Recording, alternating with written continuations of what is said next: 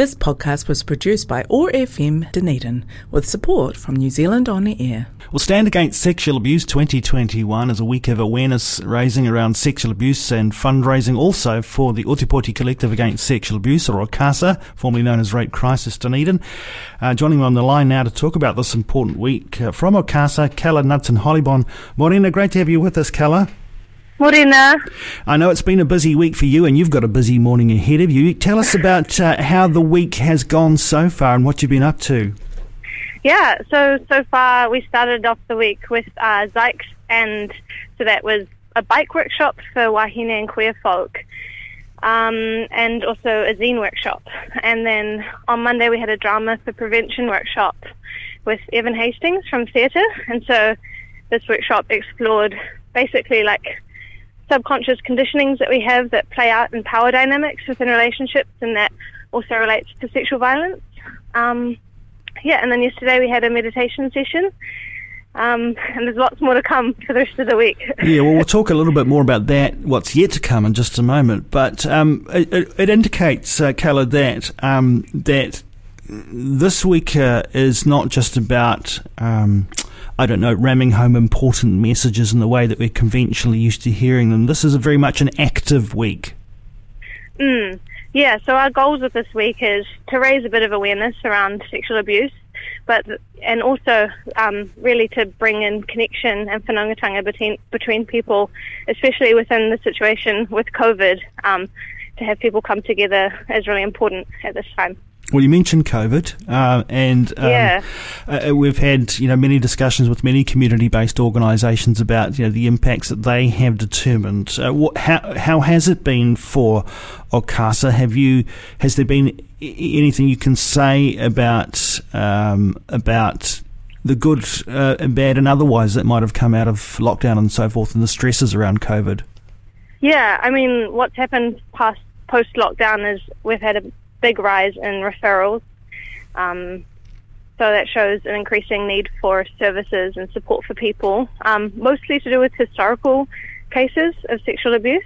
Um, but the positive is that we've learned how to work flexibly. Like we've, yeah, made it possible if there is any uh, lockdown that we can all work from home and still provide all our services. So that's a really good thing this is an important week and also in terms of the community supporting the work that your organisation does. It's an important fundraising mm. week too. How are you going about generating those much needed funds? Um, I think we'll see how the street appeal goes on the Saturday. That's mainly our biggest source of income. Um, so it's also the trick of how many people carry cash on them. Um, yeah. So I'll let you know after Saturday.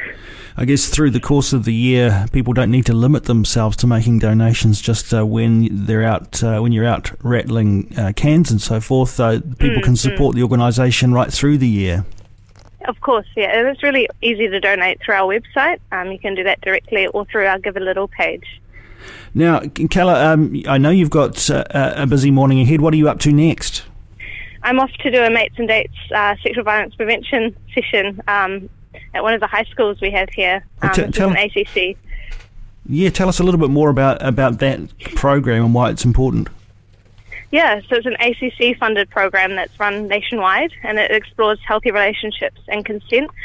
And it's really important. Um, yeah, a lot of sexual violence prevention is necessary to get within the education system at a younger age. Um, so this is why um, yeah, we're approaching high school age groups.